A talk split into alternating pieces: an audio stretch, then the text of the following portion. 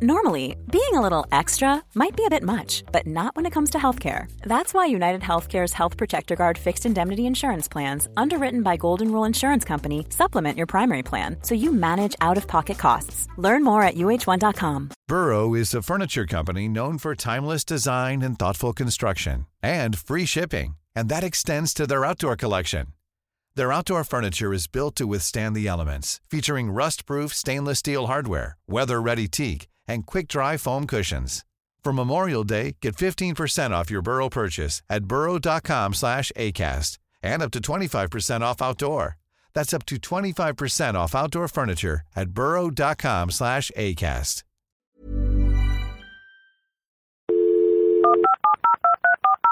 This podcast is a Roifield Brown production. Find others on iTunes. All right. Your Honor. This is Dumpty Dum, sponsored by managers.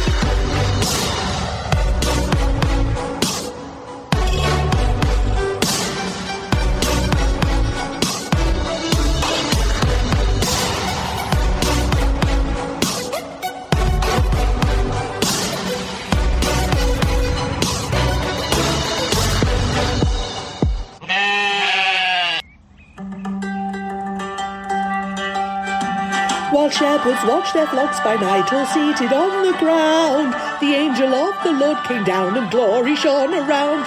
Fear not, said he, for mighty dread had seized their troubled mind. Glad tidings of great joy I bring to you and all mankind. Bah! This is Dumpty Dum, a podcast about the archers and the goings on of Ambridge. It's P and Q here. Philippa Hall, a modern dairy woman at work. And Quentin Rayner, because she can't resist a man in a hairnet. and despite the obvious risk to us from mixing with incontinent animals, we've still invited you lot, our lovely Dumpty Dummers. This week's Dumpty Dum tune is from Mia. She's lost the plot, hasn't she? She's lost the plot. or, or she's found the plot, whichever she's winning. Send help. Mia needs help. Fabulous, lovely Christmas tune. Uh, and we're lucky enough to hear thoughts from Rob, Carolyn, Linda, formerly cycling Christine, Claire from Clapham, Helen from Rotherham, God Squad Mia, Carolyn from Anglesey, Catherine and Kate Witherspoon, Dr. Becky, Charles, Catherine, and Anon of Ambridge. My goodness. So, also, we've got Tweet of the Week, a very special Tweet of the Week this time. We've got the Facebook Roundup, predictions for next week, another Dumdy Book Dum item. That's, that's just about taken up all the time, isn't it? so we don't talk. That's why people are calling in, I think, which yes. is flooded brilliant. with calls, and we don't have to hear from them. Yeah. yeah. Right. But what have you been up to since Clary started plucking those darned turkeys? Yes, I, have I've been gadding about town, Philippa. Two trips to London this week. Yes, very cultural. I've been. Um, uh, I've taken in a Christmas concert. Uh, a, new play at the Young Vic called Best of Enemies by James Graham. Wonderful playwright he is, uh, up and coming. Uh, in fact, he's from Nottinghamshire, not many miles from where I'm sitting, actually, from Kirkby-in-Ashfield. I went to see a Sunday musical, Merrily We Roll Along, performed by my youngest daughter and fellow cast members at their musical theatre college, which was brilliant. When we in one of the trips to London, I had to go to, and, and drop off some stuff at a church in Soho, and I met a priest and you know how you get talking to people and you think there's more to this guy than meets the eye. Lovely fella. Anyway, he revealed during our conversation that he used to be a spitting image puppeteer. what? And and uh, he's still keeping his hand in, pun intended, uh, by working on on on the latest Wes Anderson movie. So I, I, I love that when you um, discover that about people, don't you? That um, they suddenly surprise you. Yeah. And uh, I've cracked most of my Christmas shopping in one go. Which I was through. You know those days when it all happens. You walk no. into a shop, you find no. it. I don't. you have lots of ideas. um, yeah, you have. You haven't had that. Although the doorbell no. rang just now. It's for Amazon. So well done. yes. Yeah. Well, I think this week uh, I've suffered from an overdose uh, well, it was particularly yesterday, an overdose of Brussels sprouts. I didn't know this was a thing, but I decided to make a nice lunch for the family: roast chicken, rice, gravy, Yorkshire pudding. It's always always goes down well. Uh, and I decided to do the Brussels sprouts. It takes so long to prepare them, and I'm the only one who eats them. So I thought, well, I've prepared them. I'm going to eat every last one of them. And uh, yeah, didn't feel so good afterwards. I have to say. Um, this conjures up so many horrible images. I'm just, oh dear. You, you, you gorging on a bowl, a saucepan, let's be honest, of Brussels sprouts. Yeah, and cold ones because I obviously I'd had hot ones with them with the meal, but then later on in the afternoon I thought I feel a bit peckish. I'm working on stuff for Dum Dum. Um, yeah. What shall I eat? I'll eat yeah. these cold Brussels sprouts. Mm-hmm. Yes, mm. it's uh, it was an interesting 24 hours, but all's well now. Anyway, Quentin, Good. it's been a week since we last plugged in our pipes. What's been pouring into the drains in Ambridge? Well, of course, this week has been all about a woman having the courage of her evictions. Hmm. Hazel Woolley says Ambridge holds so many happy memories for her, but she's delighted in dredging up miserable ones for others. All has been revealed in this newly discovered letter to her father, passed on to us by Kate. My darling daddy, I've been such a naughty girl. I started the week by having a good news around Ambridge Hall, uninvited, and reminded that upstart Lynda that you used to own it. I tugged at the old heartstrings about you building me a den in the garden. The last time I saw Madame MBE was when we were at daggers drawn over my inspired plan to convert the shop into flats so I dropped in a platitude about the importance of community. It seemed to do the trick. Talking of the shop, I've decided to move into the flat above. Remember the one you bequeathed to me? Of course, it means evicting Tom and that Welsh wife of his, Natasha, who'd obviously been cleaning the place beforehand because it reeked of bleach. Mind you, I'd forgotten how steep those stairs are. I was obliged to give them two months' notice before I can turf them out. but yippee, I've managed to halve that. It completely slipped my mind that I'd also evicted Fallon from that flat years ago. As luck would have it, she started fighting their corner and let on that Natasha was using it for her business. Bingo. It violates the terms of their lease. I threatened eviction in a fortnight. But since they're meant to be family, I split the difference and gave them a month. Tom suggested I was behaving like Scrooge, which I rather liked. As a peace offering, I decided to buy a turkey for Bridge Farm. I ruined a perfectly decent pair of shoes, choosing a bird from those ghastly Grundys. Eddie seemed rather hostile. He even asked if I'd like to kill the creature myself. I'd quite forgotten that I'd evicted them from Keeper's cottage after the flood, and I had no idea that old man Joe had died. His son made out he'd never got over being so heartlessly evicted. But as you know, dear Daddy, I am all heart. So I went over to the Archers to pour some oil on troubled waters. I came away chuckling about my new nickname for Tony's wife, Pushover Pat, who's going to smooth things over for me with Tom and Natasha. Oh, Daddy, it's so good to have rediscovered my bolt hole, my haven, the place where I belong. Ambridge, ha ha ha, is where I am, truly happy. Ha ha ha ha. God, I'm truly scared. Brilliant. Was that Did a bit you... OTT? Yes. Why not? Brilliant. Bravo. Well, I just, I'll tag a bit more on on, on the end here. Uh, so, quite a lot to talk about there. Not much else to mention, really, apart from uh, Bert's funeral. Johnny says he can't act. Credit cards, klaxon Bridge Farm wants to put a photo of a cow on its Christmas card, so that rules out the Montbéliardes. Monty took the piss all over Susan. Oh, and Natasha's up the duff. Anyway, what did you, our fabulous Dum Dummers, make of it all?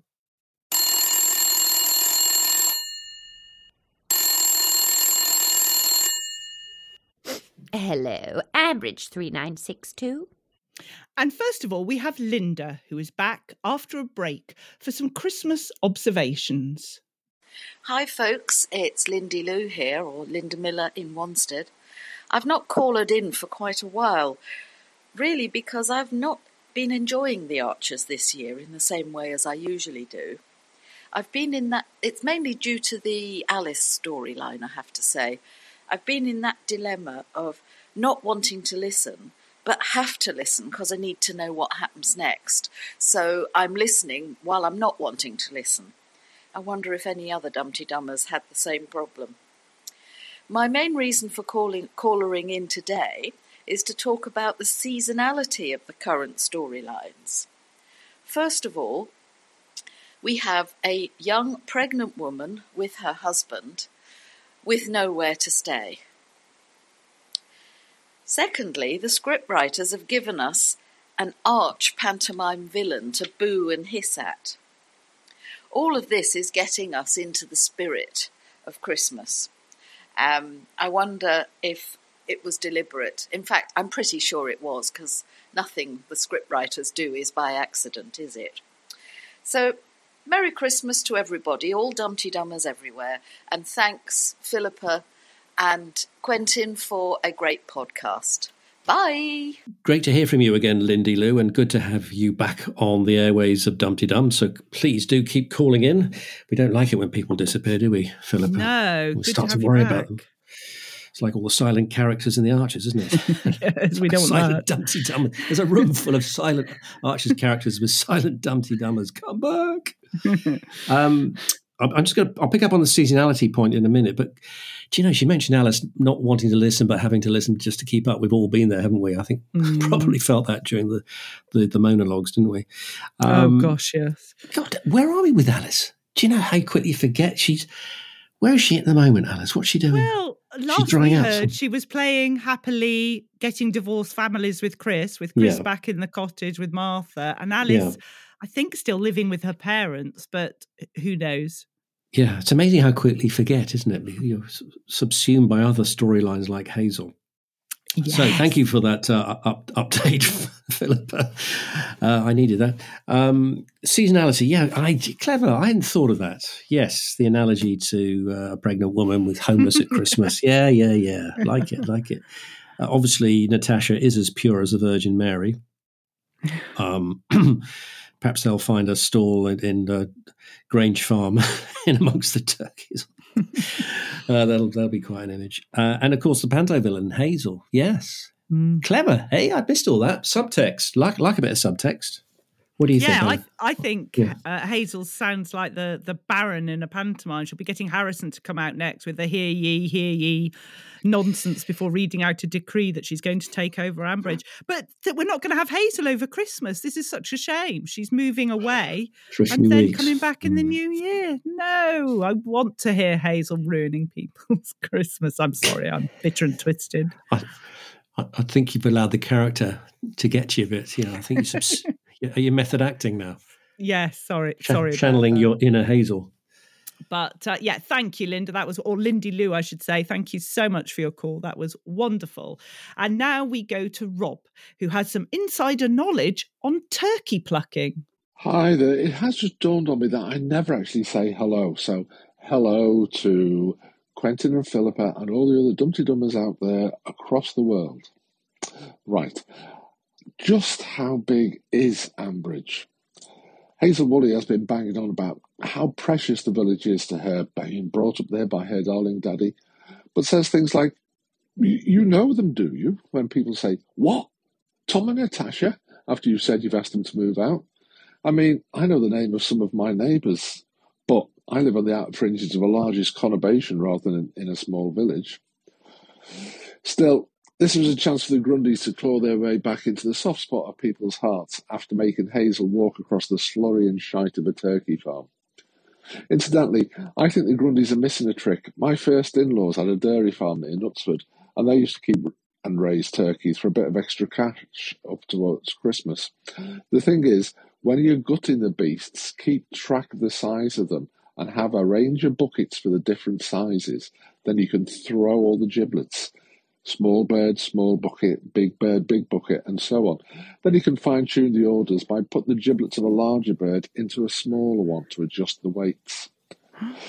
If only Grundy per fee, Eddie'll know what that means, hadn't been so willfully ignorant of how much Clary hates turkey plucking.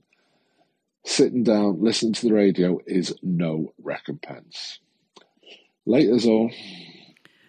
Rob, I had no idea that this went on. You put the large giblets in the small turkey giblets to increase the weight. This is a revelation. Good grief! That's that's a that's a shock for me. Did you know that, Quentin? Well, you'll be measuring your giblets in future, won't you? You'll be weighing your giblets. no, I don't like dealing with anything like that. Thank you very much. Well, you may recall a couple of weeks ago on, on the podcast, I did say that I'm familiar with this ghastly Yes, trade. But did you actually know about this practice? I didn't. I never got near the giblets.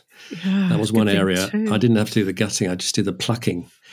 Um, so when Clary says it's a miserable job, it is. I can concur because I've done it. And um, the image of Clary listening to the radio, and I know I mentioned this before, we were listening to the radio all the time. And whenever, as I said, I hear Do You Think I'm Sexy from Rod Stewart, number one in December 1978, I'm back in that shed plucking turkeys because that was on the radio. Yeah. Did you know that Clary had a week off every year at this time? I mean, I know she's been plucking every year, but I don't remember No. uh, mention of it. hence curses in the dairy. Yes. Yes, Uh, first mention. seemed- First mention. Yeah. Um, it also it, it did inflame a lot of people on on uh, the social medias about uh, the idea that turkey plucking is women's work. yes. Um, understandably, and well, like I can prove, as in 1978, it wasn't. It isn't the case. Um, but uh, I can see why people got fed up about that. Uh, but God, on- in a cold, cold December day, all my fingers were numb. And you, what you wanted most were all the feathers to accumulate on the floor because then you got warm feet. Then they would come in and clear all the Oh, feathers, dear. and you get freezing feet until the floor filled up again. Yeah. Sorry if you're eating your uh, breakfast or whatever over this, but there you go. Well, that, that was lovely. Well, thanks. Um, thanks for your insight, Rob. I, I share your Quentin, I share your disgust. Thank you both so much for that uh, gem as we approach uh, Christmas itself. Lovely. Well, let's go on to our formerly cycling Christine because she has thoughts on Natasha. Hello, Philippa, Quentin, and all fellow dum to dummers. This is formerly cycling Christine here. First of all, I'd like to say how much I enjoyed being taken through all the different people that Hazel Woolley has evicted over the years this week. Gives us good context of how awful she really is. I just I like to make a couple of other points. Firstly, on the eviction, why don't Tom and Natasha just sit tight for a while? Uh, Hazel can't get them out without going to court, which takes quite a bit of time, takes quite a lot of money, and will give them several more months to find somewhere suitable to live. I know this from past experience because when we returned from cycling the world, our tenants refused to get out of the house and we had to take them to court. And then they moved out three days before the bailiffs were due in, having cost them nothing, having had extra months there, and leaving us having struggling to get them out. On a completely different tack, I just can't understand the scriptwriters going down the line of Natasha finding out she's pregnant, telling Fallon, and Tom not knowing about it. They've been trying for a baby for ages. Surely to goodness, the minute she suspects she's pregnant, then they do a pregnancy test, or she does a pregnancy test, and they find out the results together at the same time. There's no way you do it that way. It's just ridiculous because it's something you share with your husband as soon as you possibly can. Anyway, thanks very much and enjoy the show as ever. Bye. Bye, Christine. Enjoy your calls as ever. Thank you. And um, yeah, good point about that pregnancy because she just dropped in, didn't she, with Fallon? And we've been trying for ages, and I'm pregnant. It's all great news. Co- Yeah, uh, you would think you would tell your husband first. What does that say about Tom? Oh, rather- yes. You'd rather tell Fallon in a fit of pique than your husband. Um, poetic license, I'll, I'll, I'll give them that. They just it helped the story tick along, I suppose. But yes, it's implausible. Do you agree? Whose child is it, do you think? Is it Oh, Tom's? yes. Go on. Oh, give me that illicit love affair. Let it, I know it's not, but let me. it's Brian's, isn't it? Oh, no. No. He needs another child. I have a theory about Hazel. Is this going to take a long time? Sit down, get comfortable. Just put the just put the kettle on. Okay, so first, but when we heard her with Tom and Natasha, in one breath she's telling them to move out, and then the next breath she's ta- saying in this sweet voice, "Oh, the tea's gone cold. Can she have some some more tea?" You know, it's odd. So I think Hazel is Gollum My precious. Um, you know, one minute you feel sorry for them, the next minute Mm. they snap your arm off and are trying to Mm. eat it behind your back. The, sort of these two voices, and we hear the two voices with Hazel. Yeah, So yeah. yes, Hazel is Gollum. She is sinister, isn't she? I mean, she's passive aggression incarnate, isn't she? Uh, It's it.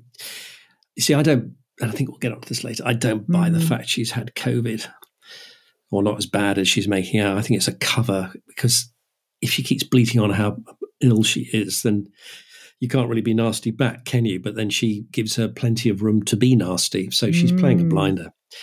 Uh, she is absolutely running rings around everybody emotionally, except Eddie. He got he he was good, Eddie, this week. He redeemed himself. was. Oh, I love that scene. He was and very straight good. away, when someone says, "Is she nice?" He said, "It won't wash." Yeah, yeah straight away he knew. and he he made up 15 minutes at the farm utterly miserable. Brilliant. I thought that was, in terms of painting pictures, that was so well done. And Yeah. you know, the bitterness in his voice when he was talking to Ed after she left was palpable. And it was really authentic, I thought. The, the, the, deep bitterness and, frankly, hatred of her. Uh, So it was a good, good bit of scripting, good bit of acting. Yeah it was it was lovely to listen to and from one thing that's lovely to listen to to another we go to god squad mia and uh, mia has views on one-dimensional johnny and horrible hazel Hello, Dumpty Dum peeps worldwide. This is God Squad Mia caller innering from Newcastle Land. I hope you're all well. So we have poor Johnny One Note, who can only seem to do one thing at a time milk a cow, take a photo, speak on the same note. And there's Hazel Woolley, who's suffering from long COVID. And we're now going to suffer from long Hazel. She seems to have righteousness on her side with regards to her properties, but her deep personal insecurity seems to be overwhelming her to the point that her whole world has completely narrowed.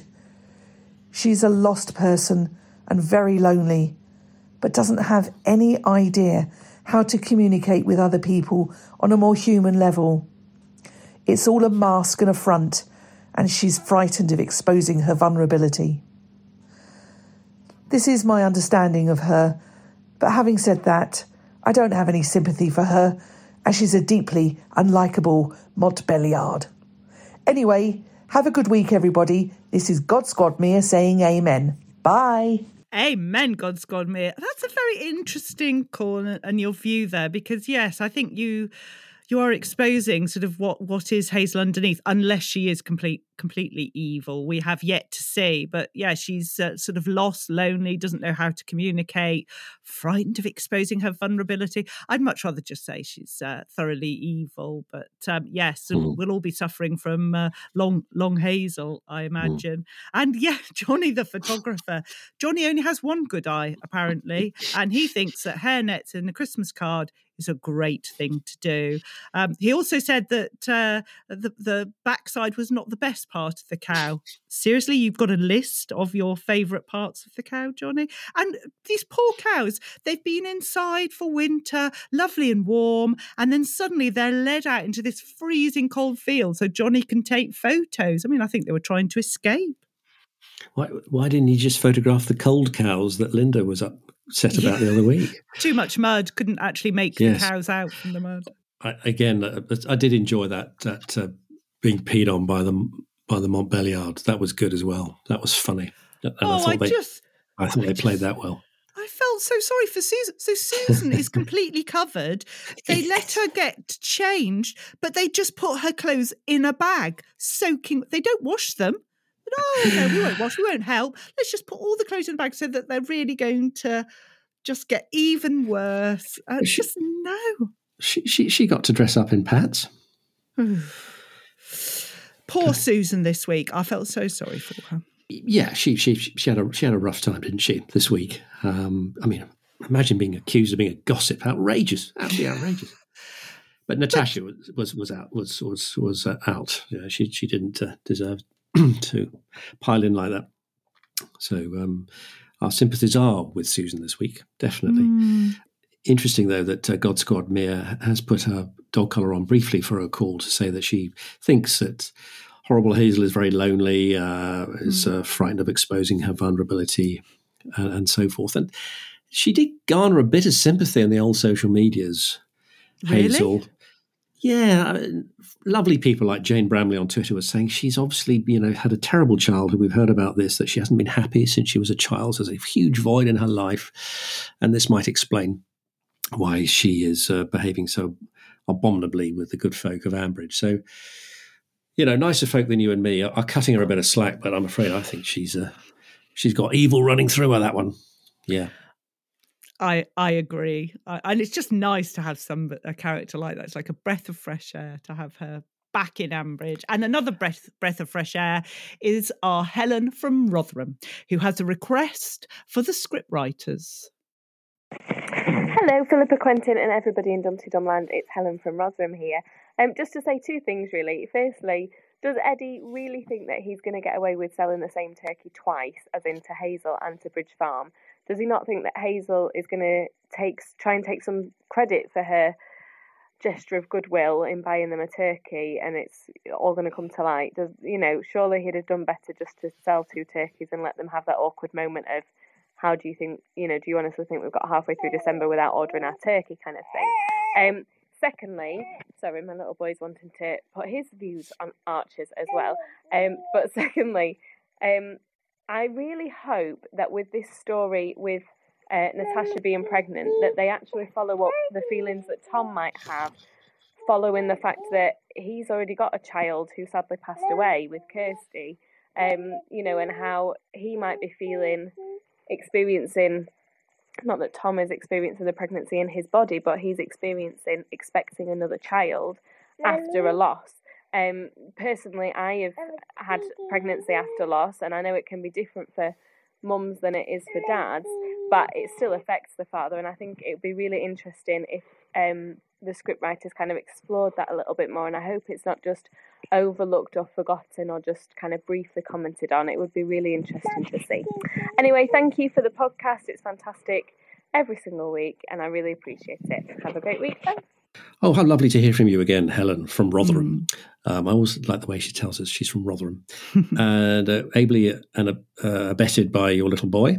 Mm. Um, last week, of course, we spotted that uh, Catherine was calling from her bath. I think definitely that you know just caught a little splash, didn't we, last week? There was definitely a baby in that call, wasn't there? Uh, uh, no doubt. Yes, well done, no, Quentin. Yeah, I definitely spotted a baby. Definitely, you're very clever, Quentin. Uh, oh, yeah, wow, yeah. I'm amazed by that. Yes. Yeah, uh, and being a man and all that, spotting a baby's cry, amazing. Uh, but picking up on her last point about she's in, been interested in Tom's feelings about Natasha being mm. pregnant, having lost a baby with Kirsty. Um, yes, Helen, I, I, really that really chimed with me because uh, we lost uh, two uh, pregnancies through miscarriage, so um, it, it, does affect the man. Obviously, the majority of the focus is quite rightly on on, on, the on the mother, but um, uh, it it it, um, it, does stay with you. And uh, the, the the question that really threw me at the time was when my father asked me, well, how are you feeling about it? And I hadn't even thought about that. And I stopped me in my tracks. So um, I think that is an area you could explore. But um, equally, um, it's good to be reminded about losing the baby with Kirsty, another another storyline in the far distant past, and you think, oh yes, and that, that has been mentioned by quite a few people and um, sympathy for Kirsty. How is the announcement that Natasha is pregnant going to affect Kirsty? Because mm. it's another thing for her to deal with, isn't it? Yes, I mean, I uh, we've experienced miscarriages as well. It's funny how many people have when you talk about yeah. it, but yeah, it's particularly when you if you've just uh, lost a baby and then um, a, friend is having a successful pregnancy mm. and trying on maternity clothes, and you you know you're still happy for them, but it's um, it's incredibly hard and all you want to do is go to a scan and hear hear the heartbeat that's uh, yeah. you know we seem to yeah. spend our our lives at, yes. at one yeah. time or another just in hospital rooms waiting trying to hear heartbeats but it's interesting to hear you know your side of things quentin and that um you know how how you felt about it and that it does stay with you. Were you very worried then when the when your wife was pregnant again? Yes, I mean our first thought was, does that mean um, you know we, we won't have a successful pregnancy? And yeah. Her immediate instinct was to want to try again as quickly as possible, um, but of course the the body has to recover and so forth. And then it happened again, and all the same fears come back again. Yes. But but you are bolstered by the fact that you know we'd had a child in between, so we, we knew we could do it. Oh, I Um, see. Yes. Um, but I've you know I've had friends and colleagues who've had even worse experiences. You know, um, so it is very common. But what Helen says is interesting. I think um, the father's feelings and viewpoint do get uh, put on the back burner to a certain extent for the reasons I, ex- I, I, I accept and acknowledge just now. Yeah, it's such um, a difficult issue, but I think the more we talk about it, the, the you know, the more it becomes um, acceptable is the wrong word, but just something that p- people realise it does happen to so many people, and it's good to talk about it, and it affects everybody Yes. individually, not just as a couple. But uh, yeah, Because as a couple, you're a bit not um, not embarrassed. Embarrassed isn't the wrong word, but um, reticent about talking about it, aren't you? Um, Yes. Because it's deeply personal, but um, deeply worrying. And but then when you do talk, you realise how common it is. Yes. And I don't know about you, but I just got fed up of people telling me, oh, it's nature's way of clearing out the system, ready for a, a, a pregnancy that'll that'll work. I just think, I, I don't need this. Um, did you, were you ever told that? I had that so many times. Yeah, yeah, we were, but um, in a way, we sort of took took that tack as well. In Oh, really? that, Yeah, well, we just thought, well, it wasn't meant to be, and if it Yeah. wasn't meant to be, if it's nature's way of saying not this time, um, and it's for the best that it doesn't happen, then so be it. Mm. Um, but we were sort of just desperate to reassure us ourselves with a successful pregnancy. Yeah, and there's, there's always that big question in the back of your mind. Yes, you just think, well, how many clearing outs are required? Yes, yes, yes. Um, but uh, yeah, I'm sorry you had to go through that. Yeah, as and you too. I didn't. We didn't know this about each other. No, so. we didn't. So, Yeah. so there we go. So, yeah, uh, Helen, thank you so much for your call um, and for your son taking part. And uh, yes, do do call again. we want your son to call in in about twenty years' time. Oh, It doesn't have to wait that long. We're we're, we're fine. And it'd probably make more sense just gurgling in the background than most of our callers. Yeah, you know. And what I do want to say as well about Natasha being pregnant, I, I I don't like this sort of inference I got this week that it's it's oh it's Natasha and her hormones because again I think that's a bit trite traditional view of the woman gets pregnant oh and she gets all hormonal A- and Mm. yes I appreciate hormones are at work but. Um, I, I like Natasha to be strong, and I don't want it just to be the the pregnancy hormones. But there we go. Enough of me. Let's get on to Catherine and Kate, a double act of information about Fabrice, Chelsea, and Ambridge in general. Hi, Dumpty Dum. It's uh, Catherine, and I've brought along my new sidekick, Kate. Hiya. So we're sitting in our car. We've just been out for a pub lunch. We feel like Christmas people because it was festive. Anyway, we had a very long conversation about Fabrice. We did. Probably longer than anybody's ever had in real life. Kate, tell of our objection.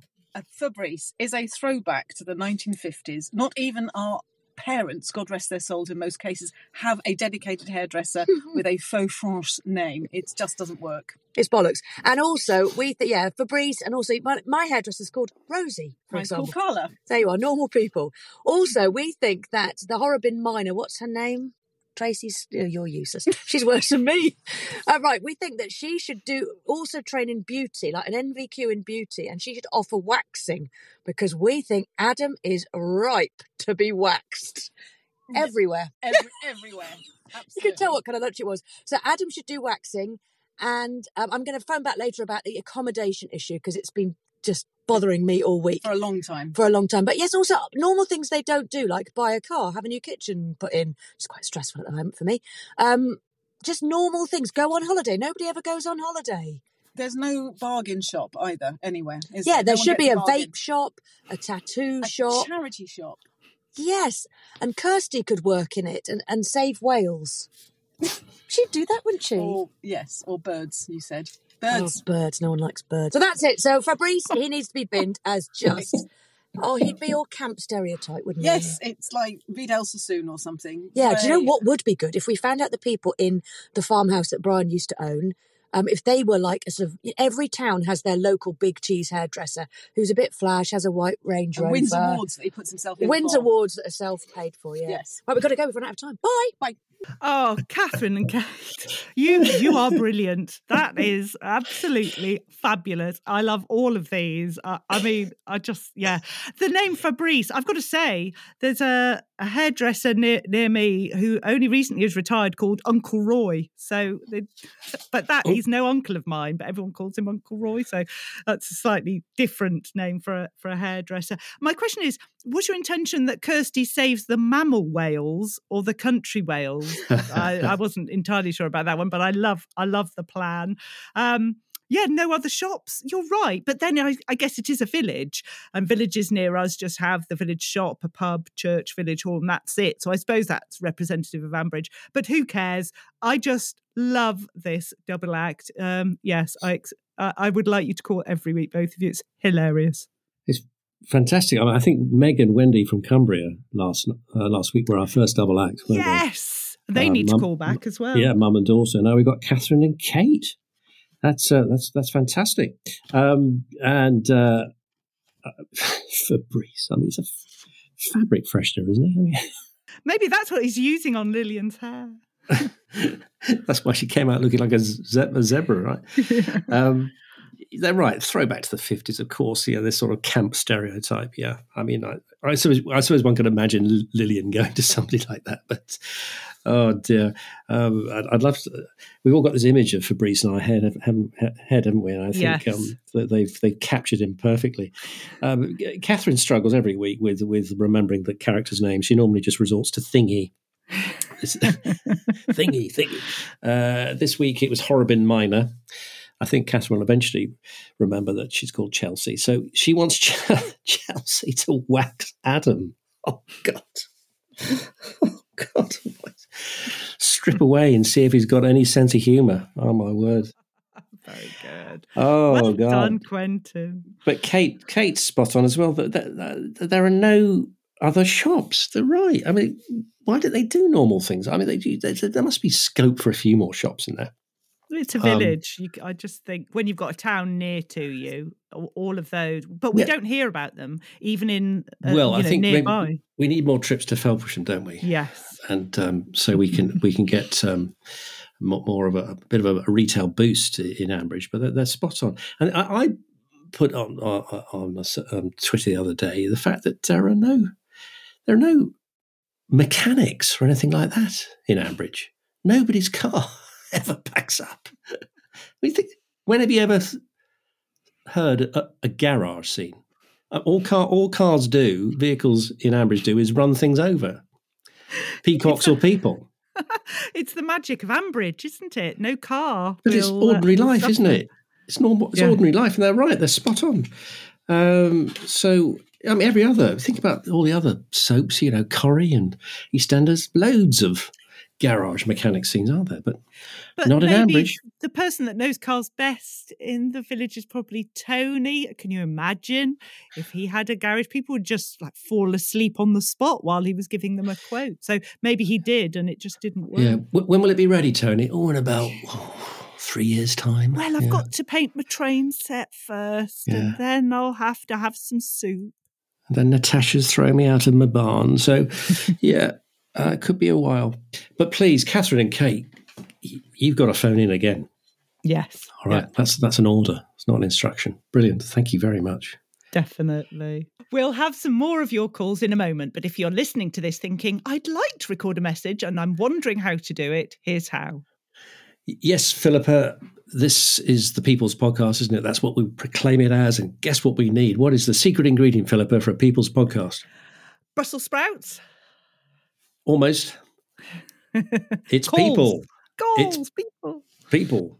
Um, so we need people to populate Dumpty Dum, and uh, one of the ways is to use a thing called SpeakPipe, which allows you to ro- record a message or a plot prediction.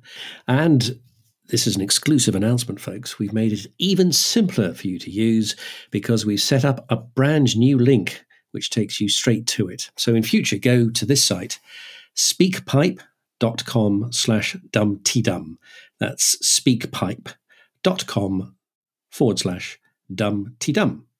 And I promise you, it is easy peasy to use. You can have as many goes as you like. No one will ever know. You've taken 40 tries, so don't worry. Now, another way uh, to record a message is to send a WhatsApp voice note to this number 07957 167 696.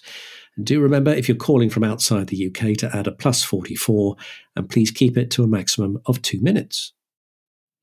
Now, we need to just quickly talk about Patreon. Patreon is a way of uh, tipping creators. If you go to patreon.com, type in Dumpty Dum, you'll see us there. Um, and uh, there are different levels of support, um, some of which get extra content. $2 a show gets you extra content. And Quentin, we need to put a date in the diary next week because we're filming the Christmas special, which involves something I may have sent you this week. Yeah, something hideous arrived in the post this week. it a, Fantastic. It um, had a lot of uh, bubble wrap around it. Um, am I allowed to say what it is? You are, yes, do. Those ghastly pickled eggs you kept threatening me which I thought was a was a joke, and that they've actually arrived. And it's a, it'll be like I'm a celebrity, won't it? But they look like they look they look like an animal's gonads. Let's be honest; they they do not look nice. You sent me a video of you unwrapping it, and the, yeah, you you looked troubled, disgusted, scared, yeah. or all, scared. all, of the above. But never scared. mind.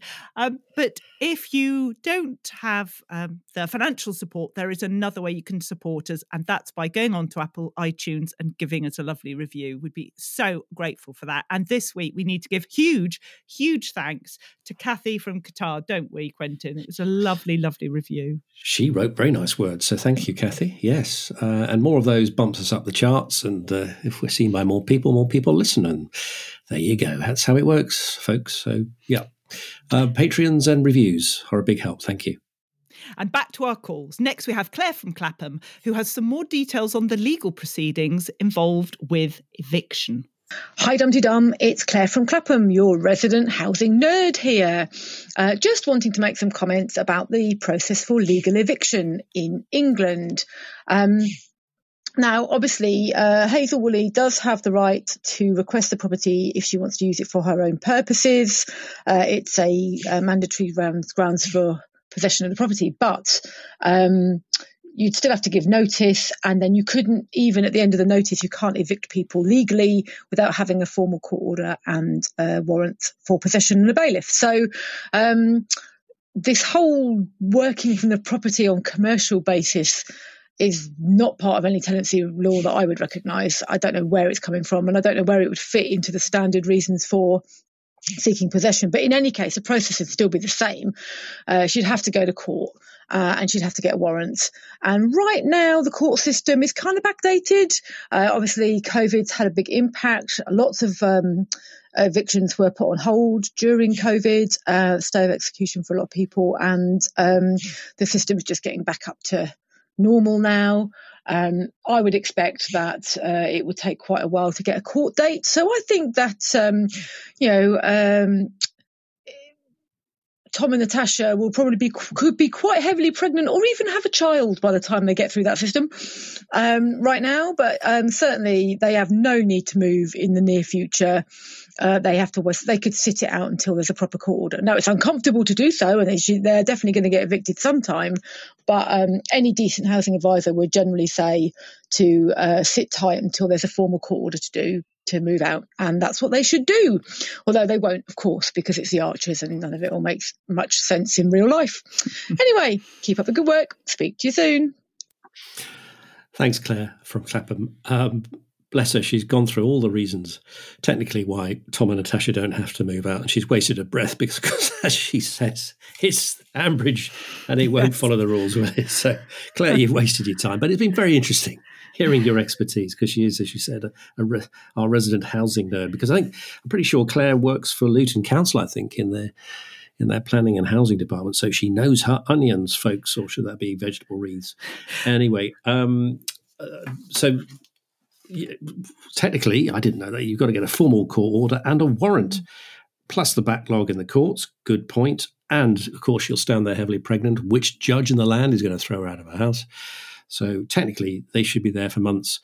In reality, it's going to be a month, isn't it, Philippa? I, I mean, I just don't buy this with Hazel. So Hazel's coming in January, and possibly her new home is allegedly ready in April, although they're having trouble sourcing bits and bobs. That's three months. Three months to lose good tenants. Uh, I think she's broke. I think Hazel's broke. She's got no money.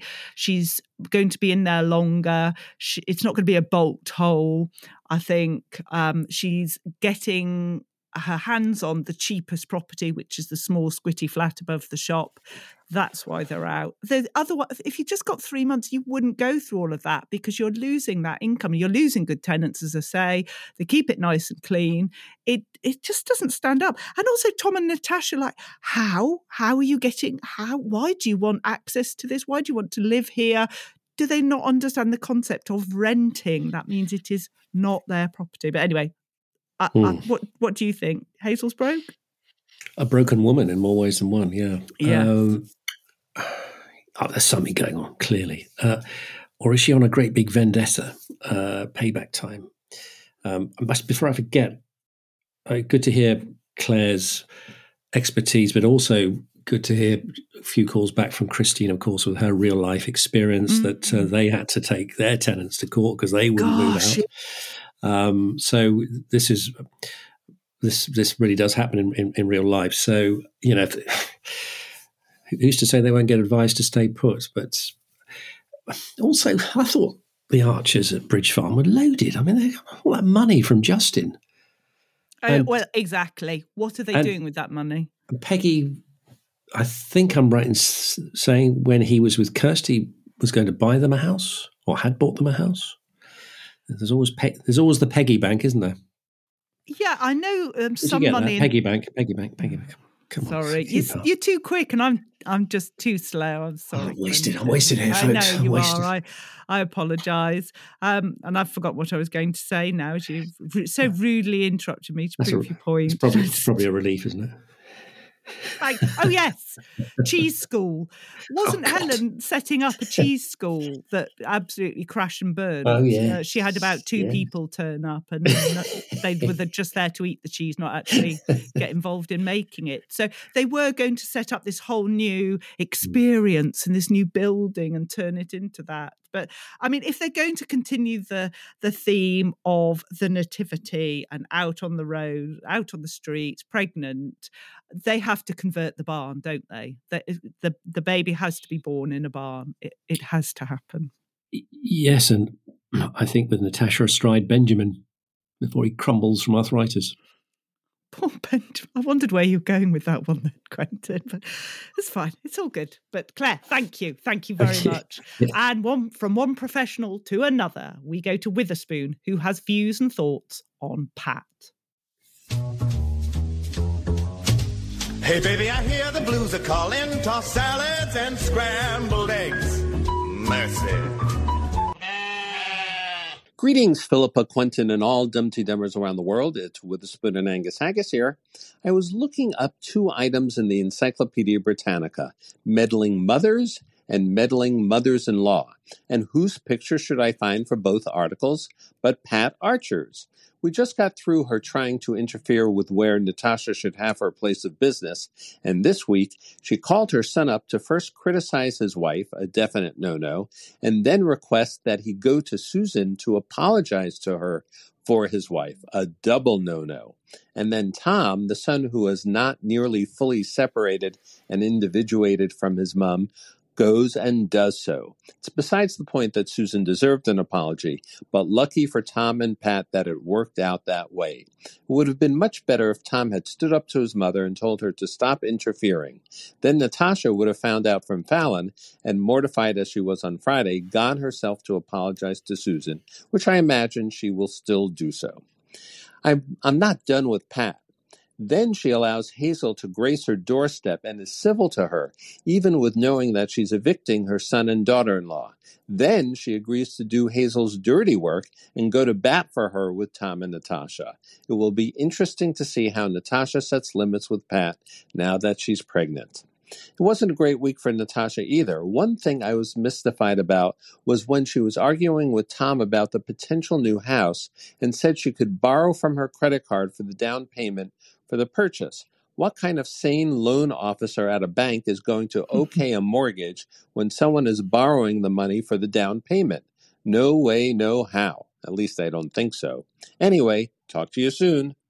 Thank you, Witherspoon. Wonderful as always. Yeah, Pat just doesn't realise she started all this nonsense, does she? And it, it's interesting to see the difference in money management views in a in a couple. Certainly, hearing it now with uh, Tom and Natasha, his view very much debt is bad, and her view debt is debt is great. Let's get let's get more of it. But I have another theory.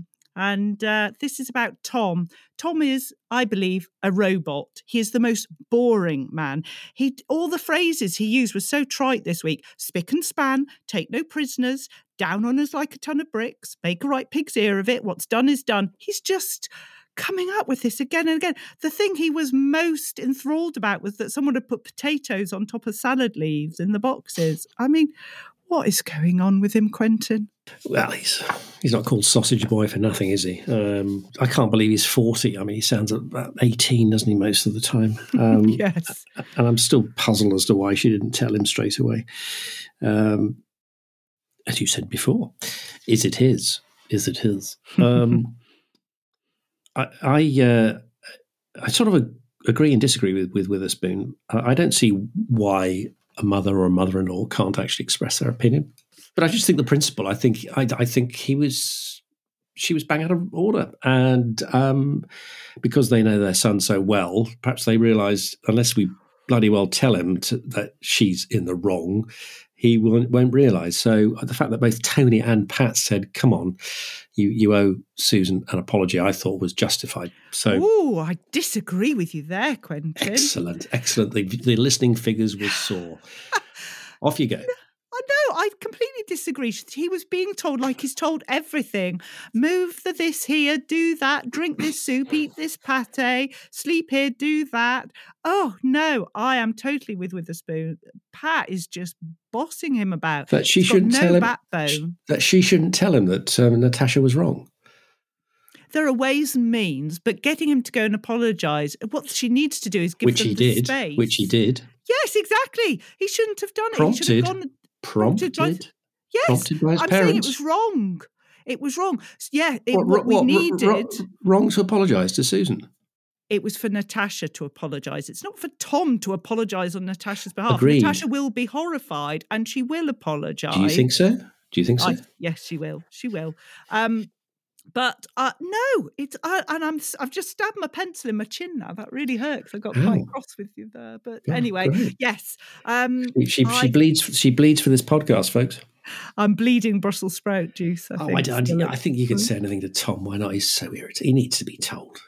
He does. He wouldn't. And really. maybe that's how it is because he is so boring. He can't actually think straight. But Natasha can think straight, and she doesn't need Pat. Oh, Pat's awful, dreadful. You, think because Natasha knows she will go and apologise to Susan, you? Well, why would Pat have her have Hazel round and agree to help out? I mean, I, I agree with, with. That's where I do agree with Witherspoon. Uh, I thought Pat was pathetic, absolutely pathetic. The way she's behaving, booting out my son and daughter-in-law, and now you want to come round and um, have a cup of tea and, and ask me to smooth things over. She's you want me to help? No problem. she's lost her Pathetic, spirit, Pat. And the, the old Pat wouldn't put up for that nonsense, would she? Mm, She wouldn't. that's what that's what happens when you add extra ingredients into your pate. You see, Yeah. you change. don't, don't meddle with your pate, folks. You mentioned the credit card, which needed to come back because I, I've always banged on about this. You know, where has the credit card story gone? So I'm glad that got a little mention because I think that's still a problem brewing. And she clearly isn't a change woman. She still thinks, oh, pile it on the credit cards. Let's put a down payment on it for a mortgage. So Yeah. she doesn't care how big the, the, the amount is. You could say because she knows she's pregnant that this is driving her out of desperation. You know, we need a house now, and I'm going to get one, yes. whatever it costs. But she's still still got a problem when it comes to credit. So I'm glad that reappeared. Well, now we must go to Carolyn, who has a eulogy for Bert Fry. Hello, this is Carolyn from Anglesey, and this is a eulogy for Bert Fry. A eulogy for Bert Fry. I'm a true countryman with a true country style. I love my pretty garden where I would linger for a while. I grew all kinds of vegetables and a range of different fruit. I grew all kinds of flowers which I pampered from tip to root. Yes, I'm a countryman to the core, a countryman through and through. I'm the flower and produce king, so here's my wish for you. May your leeks be long and your carrots straight. May your onions grow both early and late. May your soil be rich and produce good crops. Enjoy your garden, for the fun never stops.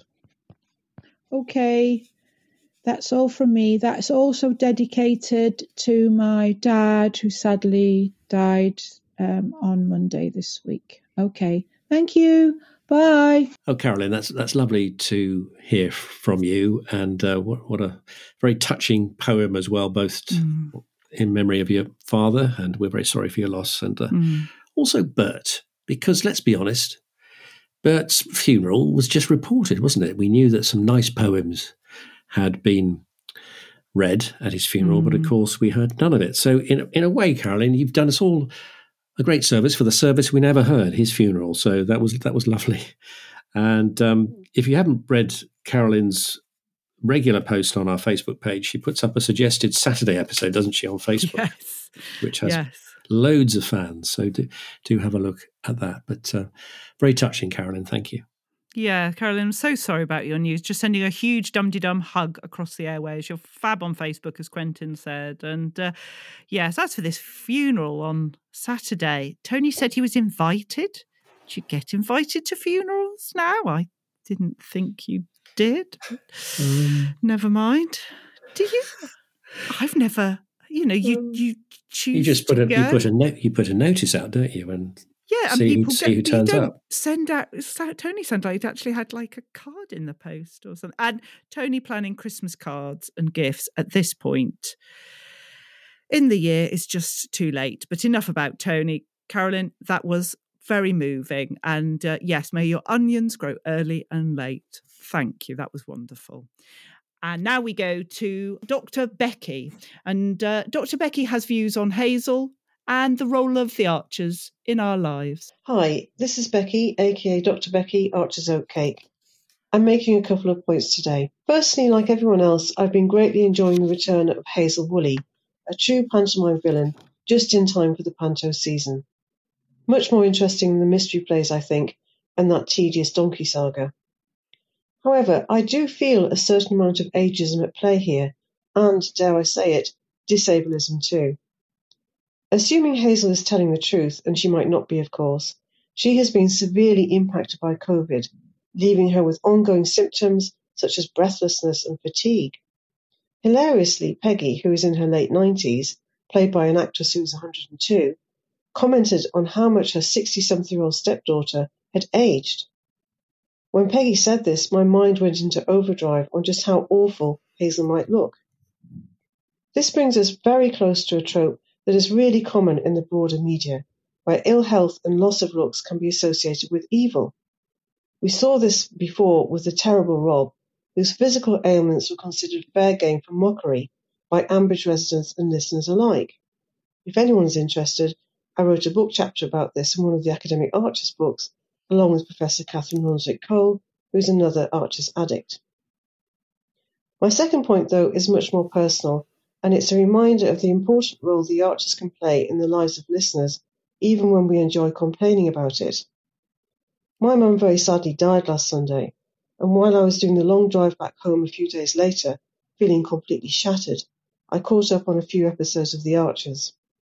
The familiarity of the voices and the different storylines was very soothing. My mum would often buy me The Archers memorabilia for Christmas, and she was rather bemused by my addiction to it. Oh, Dr. Becky, thank you so much for your call. I hope you weren't cut off there. Really appreciate it. Um, just so sorry about your news. Uh, and I agree, yes, The Archers is um, an escape, a sort of a, a blanket of reassurance. And we send you a, a blanket of love and comfort back over over the airways. I hope you're doing okay. Um, it's interesting the point you make about Hazel, uh, and I can see exactly what you're saying. I, I suppose I'm just not convinced that she really is ill. I feel because and Peggy, you're right, did mention that she'd aged 20 years. But nobody else has said anything about that. So I don't know if she'd put on makeup to make her look worse. Or there, there just seems to be this shift from where she was when she arrived at Peggy's to uh, the Hazel we're already seeing now. Um, she was impacted by walking up the stairs to the flat, but again, she didn't seem perturbed by that. So, if she has had COVID and she's genuinely ill and remorseful and changed, then, uh, you know, obviously my perception of her has to change. But if this is an evil twist, then obviously it'll be different. I, I just don't know, but you make a fair point, and our thoughts are with you. Yes, I'm, I'm, I'm loath to argue with anybody with a doctor in front of their name because she, she, she, writes for the academic archers and they're jolly clever. They are. Um, it, it, hinges, doesn't it, Becky, on whether we believe she's had COVID. Uh, she seems to be walking around most of Ambridge quite ably, doesn't she? Sniffing about, seeing which who she can evict, what properties she can buy, who can she who who she can upset. So, what's she putting on struggling up the stairs? Is it just a front, which I was mentioning before, which I won't be surprised about because it then, as I said, makes it harder for people to be nasty back. Mm. And she's cunning enough to do that. So I'm afraid I am not convinced, Becky, no. about this. But um, yeah, those tropes about uh, ill health and loss of looks equaling somebody who is evil hadn't occurred to me. More subtext. I need to listen even more attentively, Philippa, than I do already. Is that possible? Um, and what you said about your mother uh, and the um, comfort you got from listening to a few episodes of The Archers because of its familiarity actually reminded me of there was a lovely, lovely reception, wasn't there, this week at Clarence House to mark the 70th anniversary of The Archers, held by mm. Camilla, uh, Duchess of Cornwall, and she's a huge fan, huge fan of the Archers. And uh, they put on a special couple of special scenes uh, to be performed by some of the actors, and she, she I liked it. She she said she gets really ratty if she's disturbed or interrupted when she's listening to the Archers, a bit like all of us. And um, she says that uh, she said in her speech, "The Archers has been a faithful companion for a large part of my life. She said, For as long as I can remember, I have loved this program, which chimes completely with what you just said, Becky, and for all its faults, and for all our moaning, and for all mm. our rib taking, um, we um, we do love it and we do enjoy it. And um, uh, we're only here to make it even better, aren't we, Philippa? Well, well, we try, but I don't, don't know, Quentin. I wouldn't wouldn't go that far. I think. Sort of well, I'm sure they're listening to this work. podcast. I'm sure they sit there, they, they, have an editorial meeting saying, "Now, what do they say on Dumpty Dum this week? We must we, we must respond accordingly." of course. No. But now we must go to our last call of the week, and it's Catherine with a vital look at the housing issues of Ambridge. Uh, ringing up about the bizarre housing situation in the Archers. So, firstly, uh, Natasha says that we really should have a house of our own, well, a, a spare room of our own, for God's sake, and a garden. Looked up Tom, he's 41. He's been working for 20 years, presumably, and he has absolutely nothing to show for it at all, which seems bizarre, unless he'd been, you know, very mis- unfortunate in some way. Um, Oliver, in a sort of socialist utopia, seems to fund for the Grundys to live in his house. I do know that most uh, villages have some sort of post-war council housing. I can think of a village where I lived as a teen, and there was definitely uh, a few little cul-de-sacs where people who had grown up in the village and whose families had lived in the village, often for a few hundred years, um, uh, lived and were the stalwarts of the village often. So the Grundys would have lived in one of those. The Beaches was built without any social housing in it at all, which I'm sure is against the law, or any starter homes. no one lives in there apart from Joy, and that's that. Um, Alistair, who's a vet with a divorce payout and must have been in the sort of the generation where vets really were quite well off. I, I know it's a myth that they're all loaded. Um, he has nothing uh, to show for that, and in fact lives with uh, his father. And then they have this housing for Jazza, and they're thinking of extending the housing for Jazza, who by now would have moved in with Tracy easily. Um, and we still don't know who lives in Keeper's Cottage. That's quite interesting. And I will never understand how Kate evicted her parents from her family home and they all still talk to each other. I know Brian had a debt to pay. I know she was cross about the the am and all that effect on her spiritual home. But I don't understand how she could have watched her, um, her parents be evicted, and they seem to be slumming in a nice four bedroom detached. So yeah, what's happened with the housing in the Archers, and why does nobody have a proper housing accommodation?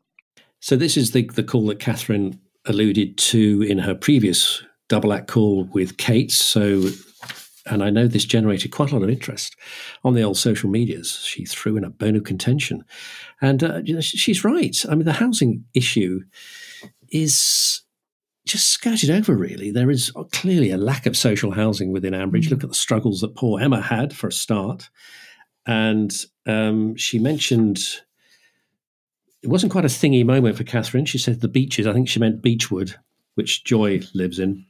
Uh, she's only Joy lives there, but Helen and Lee are there, aren't they, at the moment? And Kirsty's mm. old, old house.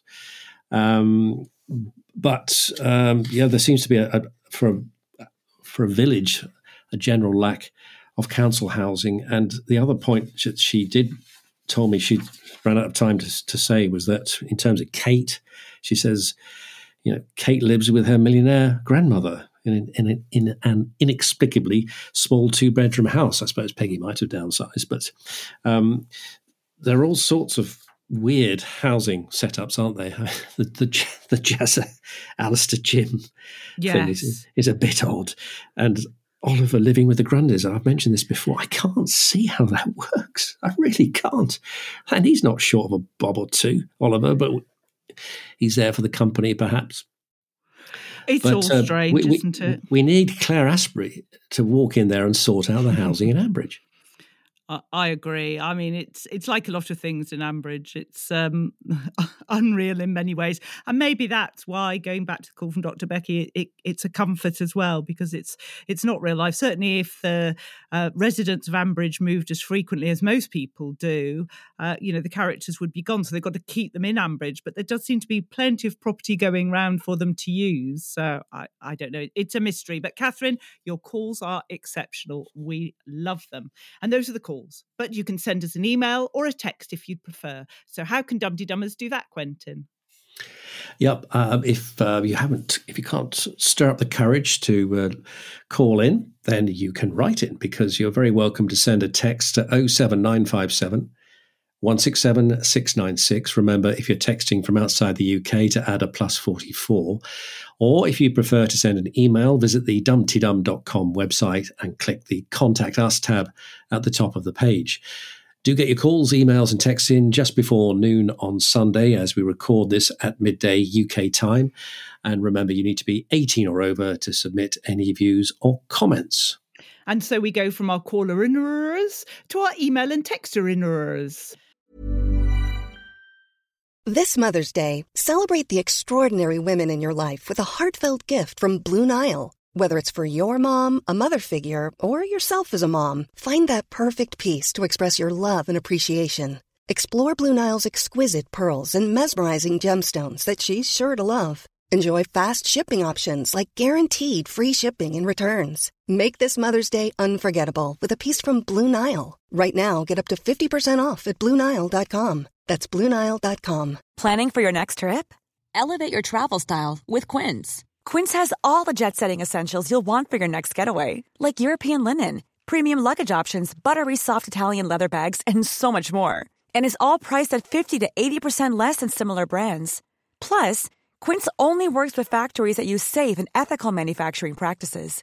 Pack your bags with high-quality essentials you'll be wearing for vacations to come with Quince. Go to quince.com slash pack for free shipping and 365-day returns. Cool fact a crocodile can't stick out its tongue. Also, you can get health insurance for a month or just under a year in some states. United Healthcare short term insurance plans, underwritten by Golden Rule Insurance Company, offer flexible, budget friendly coverage for you. Learn more at uh1.com. And our first email this week is from Charles, who's concerned about Hazel. His subject is Resistance is Futile. And I think it's pretty futile as to why I'm reading this out, actually, uh, Philippa, but I'll have a go. When Hazel phoned Peggy to announce her impending arrival in Ambridge, I was first struck by how different Hazel seemed. My second reaction was to figure out who she sounded like. Her voice resembled someone's, but whose? Then it struck me Alice Krige's portrayal of the Borg Queen in Star Trek, First Contact. The tone, the diction, the not quite emotional delivery. Hazel is the Borg Queen. Of course, it could be a coincidence, but I favour a different explanation. The scriptwriters intended Hazel 2.0 to sound like the Borg Queen. Evidence for my theory duly appeared when Hazel confronted Rex about the naming rights for the rewilded arable land. The land will be assimilated humans of average. Resistance is futile. I know zero about Star Trek, so over to you, Philippa. well, first of all, I love the fact that Charles has refrained from sending in a script this time based on We- how awful my accent was last week. We Thank you, massacred his last one. Yeah, yes. But yes, you're absolutely right. Uh, forget Hazel being Gollum. She's the Borg Queen. I absolutely love this. She's just going to assimilate everybody, and uh, they, they better watch out. If there's a, a cube flying in the sky, then they, they need to be on their lookout. So, Charles, keep them coming. That was brilliant. But but Quentin, you, you must be so happy because we have an email. Our second email is from a non of Ambridge. and they have a question for you about Christmas cards. Here, here we go. Dear Uncle Quentin and Auntie Philippa, I've heard that some people in Ambridge are taking photos for their Christmas cards. I didn't think that was a good idea. What do you think? Thank you, Anon of Ambridge. Well, um, first of all, only take photos of people that you have your consent. Johnny seems very happy to take photos of Susan when she tells him to delete them, and he doesn't. So don't do that. But uh, Anon, I would like you to take a photo of yourself for the Christmas card, and I would like to receive that Christmas card so that I can work out. We've had too many theories. We need to know. Oh dear, Anon. Um, what's what's your problem with photos on, on Christmas cards? I mean, what what what is their issue with this? It's fine. Isn't it? They do get themselves worked up about very little. Um, I mean, we have had an issue with photos, haven't we, in Ambridge, with uh, Lee claiming he had compromising pictures of his nasty neighbour Kyle. So that would be a good photo if they use Yeah. that one.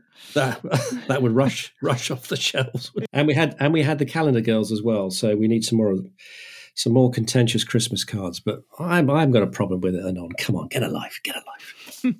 Thank you for your calls and emails and texts. We value them so much. Keep them coming, please. And now on to our special bookish item. As you know, I have the Quick Book Reviews podcast, and we've got this new feature, Dumpty Book Dump. Well, on a Dumpty Dum Zoom, uh, this was ages ago. I think it was the the ta- the Flower and Produce show. I was sitting there and I thought, oh. On Zoom, that's an author, Judy Astley, I spotted on the Dum Dum Zoom. So had to get her on, and this is what she had to say. Judy, welcome to Dumpty Book Dum. Well, thank you. It's a delight to be here. Well, I, it's coming up to Christmas time, and uh, I think you've got a Christmas book. Is that right? I have. It's not new this year, but I've got two. One is called um, It Must Have Been the Mistletoe, which is a slightly unfortunate thing because it sounds like you've eaten something. it's a sort of rom com fun thing. And the follow up to that is A Merry Mistletoe Wedding.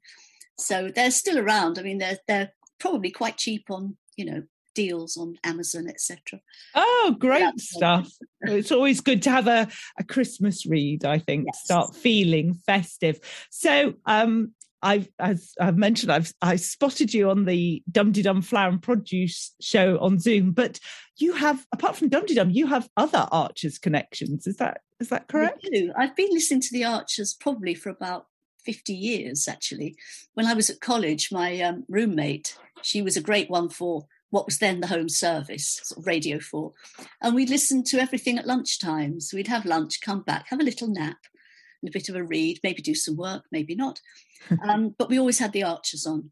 So I've I've been with it since before Pat and Tony got married and all that, you know. Wow, yes. All, all through the whole thing. But um, the last 20 years or so, I, I opted for the Archers Anarchists, who are my my tribe. The Archers Anarchists? How, Tell me more, please. Well, I, I even have a sticker on the back of my car saying, The Archers are real, there is no caste. That's the basic premise of the anarchists. There is no caste at all. Everybody is real. And most of them are absolutely awful, of course, which we like. That is wonderful. So if you had to pick one um, member of Ambridge, obviously not a character. I don't use the word character if you're in uh, the Archers Anarchist. Uh, which person, which resident in Ambridge is your favourite, would you say? Well, my favourite by far is Lilian. She's she is jolly, she drinks, she's fun, she's got a filthy laugh. Who's your worst, your least favourite person? Well, I along with everybody else, probably Shula. But then I quite enjoy hating her. Also, Alan, he's so boring and so worthy and so hopeless. I was quite thrilled when he got drunk last week because that you know, positive attitude. And Moni Tony as well. Goodness sake, Tony, get a grip. Fantastic. Well, Judy, thanks so much for joining me today. Thank you. That's great. 50, 50 years she's been listening. I know. And the Archers Anarchists. Anarchists. Love that. Yes. Anyway, we must go to Facebook and our lovely Dum Dum community there as we sit back for the roundup with our Stephen.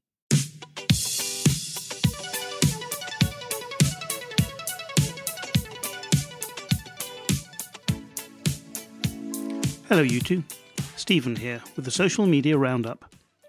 It has been a dramatic week in Ambridge, and that has been reflected in the Dumpty Dum Facebook group. Hazel Woolley arrived in the village after an extended absence and seemed to have undergone a transformation. But did Dumpty Dummers believe that she had really changed? According to my poll, 184 of you thought that Hazel was faking it and that she had had some sort of wicked plan, while just 8 of you believed that Hazel was a changed person and she really wants to contribute to village life. And one of those votes was made by mistake. All of which just goes to show what a bright bunch you lot are. Sarah Evans was one of the changed person faction. I just like to hope for the best, she said. Emily Pettingill was in the other camp. I had no idea who she was to start with, Emily said on Monday, and for the first two episodes that featured her, I kept a fairly open mind. It became absolutely clear to me today, though, as I listened to that creepy voice talking about Daddy, that this woman is pure evil. Lee Bidmead had reached a similar conclusion. Faking it. All that rubbish about Daddy needing to be mentioned on the rewilding website. Just so pushy with Rex. Jean Bell added she never even visited dear Daddy when he was ill. So, what was she up to in Ambridge? Carolyn Wright had a theory. She's after more money, without a doubt, Carolyn said. She's lost all hers and now she wants Peggy's inheritance. Might try to change Peggy's will or put pressure on her somehow. But on Tuesday, Sarah Barber had come up with another theory. I think she's going to evict Tom and Natasha and move in. See? I told you that you're a bright bunch. After Hazel had told Tom and Natasha that she was evicting them, Sandra Jenkinson wondered whether any of us were surprised by her action. I don't think many of us were. Just the thought of Natasha moving in with Pat is brilliant. Can't wait for the fireworks, said Trina Hollis. Isn't it wonderful? Denise Tomlinson added. Joanne Smith expanded on this line of thinking. Oh, Tom, such an entitled little idiot, she said. You can't do this. Why on earth not? Just because you're an archer, that doesn't mean the sun shines out of your backside. She can do what she wants with her own property. Mind you, if she was evicting someone else, I'd probably be more upset with Hazel. Suddenly, everybody seemed to have changed their opinion of Hazel. Absolutely love her, said Bailey Whelan. More Hazel, please. I wonder how she's lost her money. That wasn't the only shift of opinion on the Facebook group. Guy Williams asked, Does anybody have any sympathy for Susan after she was accused of being a gossip? Geraldine Meehan did. She had a brick through the shop window a few months ago and has now experienced a verbal attack in the same place, Geraldine said. It must have been horrible for her. Jo Hardman did too. Yes, definitely, nobody should be treated like that for something they didn't do, she said. And then she added, or even if they did do it, they shouldn't be spoken to like that in front of others and given no chance to put their side forward. The fact that Susan has spread much gossip on other occasions is irrelevant. Sadly, I haven't got time to get into everything that went on in the Facebook group this week. Joan Dines Reynolds wondered whether any of the villagers might appear as ghosts in Hazel's dreams to encourage a Scrooge like conversion. Darcy Jorgensen wondered whether the mention of the icy stairs up to the flat might be foreshadowing somebody falling down them. Andrew Stainthorpe shared a piece about the 70th anniversary Archers event at Clarence House. And Peter Fox found evidence that Jack Reacher had been in Ambridge driving a backhoe at Grange Farm. To learn more about all of those, you'll just have to visit the Facebook group. I will end with a final thought about Hazel Woolley. Sarah Passingham pointed out that not everybody in Ambridge has taken against her, although Sarah herself had. Hazel is a thug in a tweed skirt, she said, but she went on. The fact that Hilda sees her as a friend and an ally speaks volumes to me. In fact, I can see a spin off podcast from Hilda and Hazel. So, I think we need a poll this week on who would like Philippa and Quentin to carry on hosting Dumpty Dum, and who would like to see a takeover by Hilda and Hazel. And on that bombshell, I'll hand you back to the studio. Well, Stephen, what what is this about us being replaced by Hazel and Hilda? Well, that's that's got me worried. Has it worried you, Quentin? Um, well, if you want a nasty podcast, that'd be ideal, wouldn't they? Fantastic. The two H's, Yeah. H and H. Uh, I'd, I'd have come up with one new slot that they could come up with uh, for their podcast um, instead of Thought for the Day. Uh, they could have Pause for Thought, P A W S, Pause for Thought. Oh, which clever. actually could be even better, bearing in mind all the evictions. We could call it uh, Clause for Thought. That sounds Spelt, perfect. spelt both ways. Perfect. See, I think we just talked ourselves out of a podcast there. Uh, yeah, I think we have. Anyway, thank you, Stephen, and everyone who's posted their thoughts on the Dum Dum Facebook group. What a great community. Do join us there. We're also on Twitter, of course, under at Dumpty Dum. You'll see our Timors include the Archers hashtag using a capital T and A. That's so the visually impaired can enjoy any Archers based tweets as well. Also, try and include at Dumpty Dum in your tweet so more people get to see it, which helps to keep our community growing. As well as at Dum T Dum. We're both on Twitter. I can be found at QuickBook Review with a three instead of a W. How about you, Quentin? You'll find me at 13 Minute Man. That's 1 3 Minute Man. So now it's time to crown our tweeters of the week. It's a good one this week, Philip. It's a good one. Uh, in bronze position, we have Elizabeth Democracy Depends on Accountability at Elizabeth Banks. And she says, Hazel Woolley is played by Annette Badland. I love nominative determinism in all its forms. nice one. Guess your bronze. Bob Hawkins at Salvatore Rosa has picked up a silver for this. Nothing says you care more than a personally stunned turkey. I stunned it myself. Tuck in. That's great. Yeah. Right, but gold is really gold this week because it goes to Finton T at Finton the Wrong. And he posted this. He said, I wish Susan was still on Radio Borsetshire. And, she, and he said, I hope everyone reads this in Susan's radio voice. That was Common People by Pulp. Now, I'm not saying it's a bad thing to rent a flat above a shop, but Jarvis said it's a bit common, and he's on Radio 4 now. Anyways, I'm off home to the house my Neil built for me. Bye. We got you, Susan Finton T. oh, in the uh, in the in the shape and form of our wonderful friend Shambridge, otherwise known as Harriet Carmichael, and um, you wanted it in Susan's radio voice, and, and you got it, Finton. And um, as ever, we would always recommend go and listen to Shambridge's podcast for even more of her great voices. So, uh, Finton, the wrong, you were right this week. You got gold. Yeah, Shambridge. I mean, Shambridge just these brilliant podcasts. They're very short. They're um, they just always make make me laugh. So yes, if you type in Shambridge in your podcast app of choice, you will you will find it there. I thought that was utterly brilliant, and that's that's how to do a good uh, accent um, and, and voice Im- impersonation. Whereas I completely failed. So thanks to Shambridge. that is wonderful. And I, Dead Ringers had a sketch this week about the Archers, and it wasn't bad. They had a Clarrie Eddy skit. Clarrie wasn't bad, the voices, but honestly, they're they're not a patch on Shambridge. Any Why don't they get her then? Exactly. Any female, she's amazing. Ambridge voice. They should bring in Harriet straight away because she's brilliant. So, thank you, uh, Harriet. That's uh, definitely the best tweet of the week we've ever had. Yes, absolutely. But it, we need to start winding down, Quentin. The end is in sight. So we need to say, obviously, thanks to Shambridge for that. But thanks again to Mia for her Dum Dum tune and to Rob, Lynda or Lindy Lou, formerly Cycling Christine, Claire from Clapham, Helen from Rotherham, Carolyn from Anglesey, God Squad Mia, Catherine and Kate, Witherspoon, Dr. Becky, Charles, Catherine, Anon of Ambridge, and the author Judy Astley for their contributions. Thanks also, as ever, to our social media supremos, Cosmo for his podcast roundups, Shambridge, as we just said, for her incredible voices, especially her Susan in Tweet of the Week, and to our podcasting parents, Lucy V. Freeman, who we're delighted to hear is getting back on her feet, and Roifield Brown, who celebrated his birthday on Thursday. Happy birthday, Roifield. Happy birthday indeed. So, what will be revealed next week? Will Natasha put an offer in to buy Home Farm from the Gills? If she uses all 10 credit cards, she could just about manage it. Will the Montbéliardes hire a solicitor to remove their image from Tony's Christmas cards? They did not give their consent.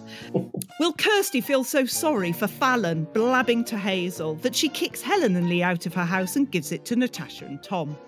And will Susan's clothes, wet and stinking, be put in another time capsule to stop the immediate smell? What a gift for the future.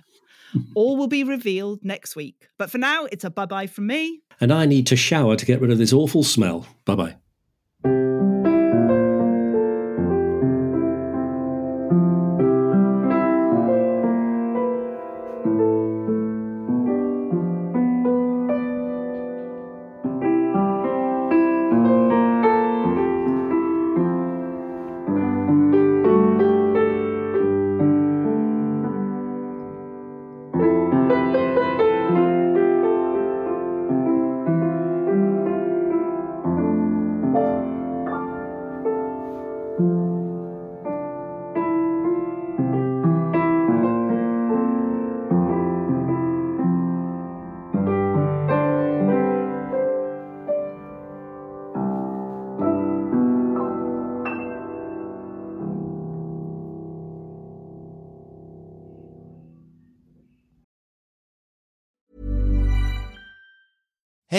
It's Danny Pellegrino from Everything Iconic.